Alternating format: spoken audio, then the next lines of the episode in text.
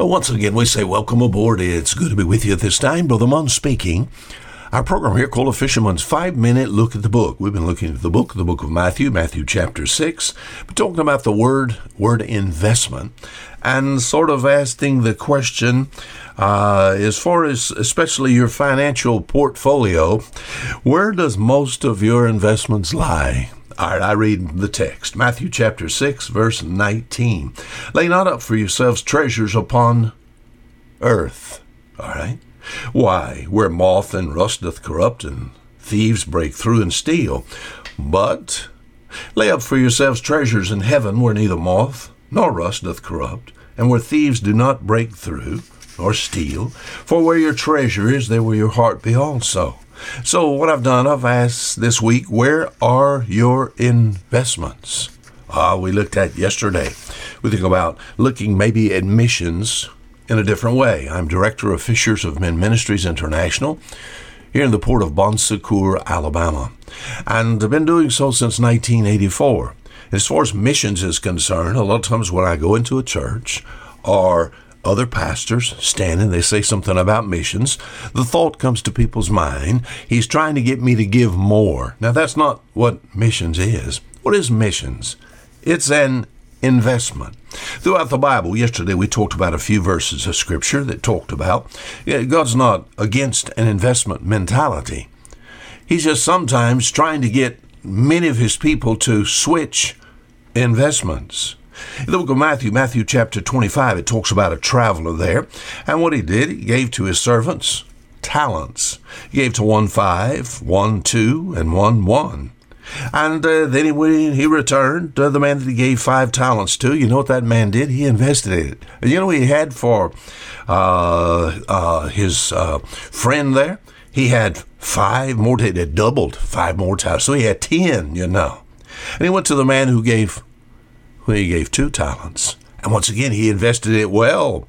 What did he? He had four, all right. His two talents had gained two. Uh, to the other one, all right, gave him a talent. What did he do? Oh, his, I think if I remember the passage right, he sort of held on to it. And uh, you said what? All right, he was not commended by this traveler for doing so because he did not invest well. The same of the nobleman there in Luke chapter nineteen that gave the pounds, you know, gave one pound to uh, to his servants there. And one of his servants invested it and gained ten pounds. Wow, what an investment. You said, what are you saying, my friend? Uh, in your financial portfolio, where does most of your investments lie? The book of Matthew, Matthew chapter thirteen, Jesus has given a parable, and it has to do with a sower.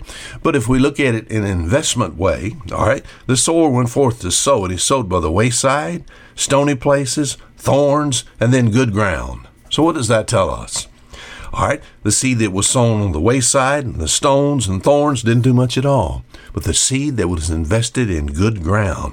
What's the moral of the story there? Find a good place to invest.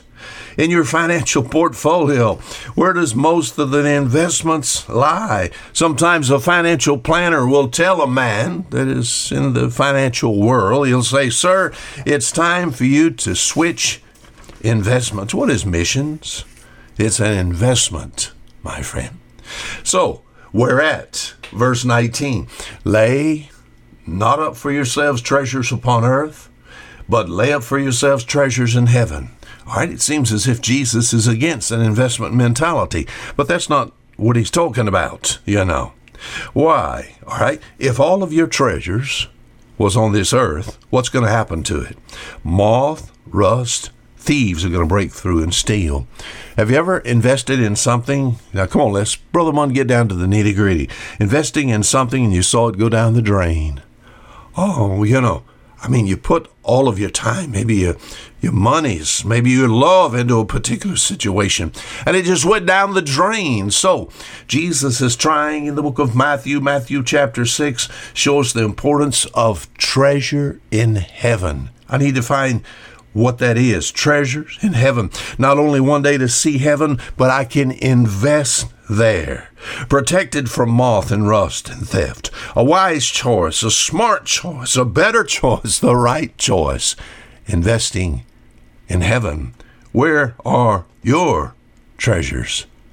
Now till tomorrow, Fisher Munn saying goodbye.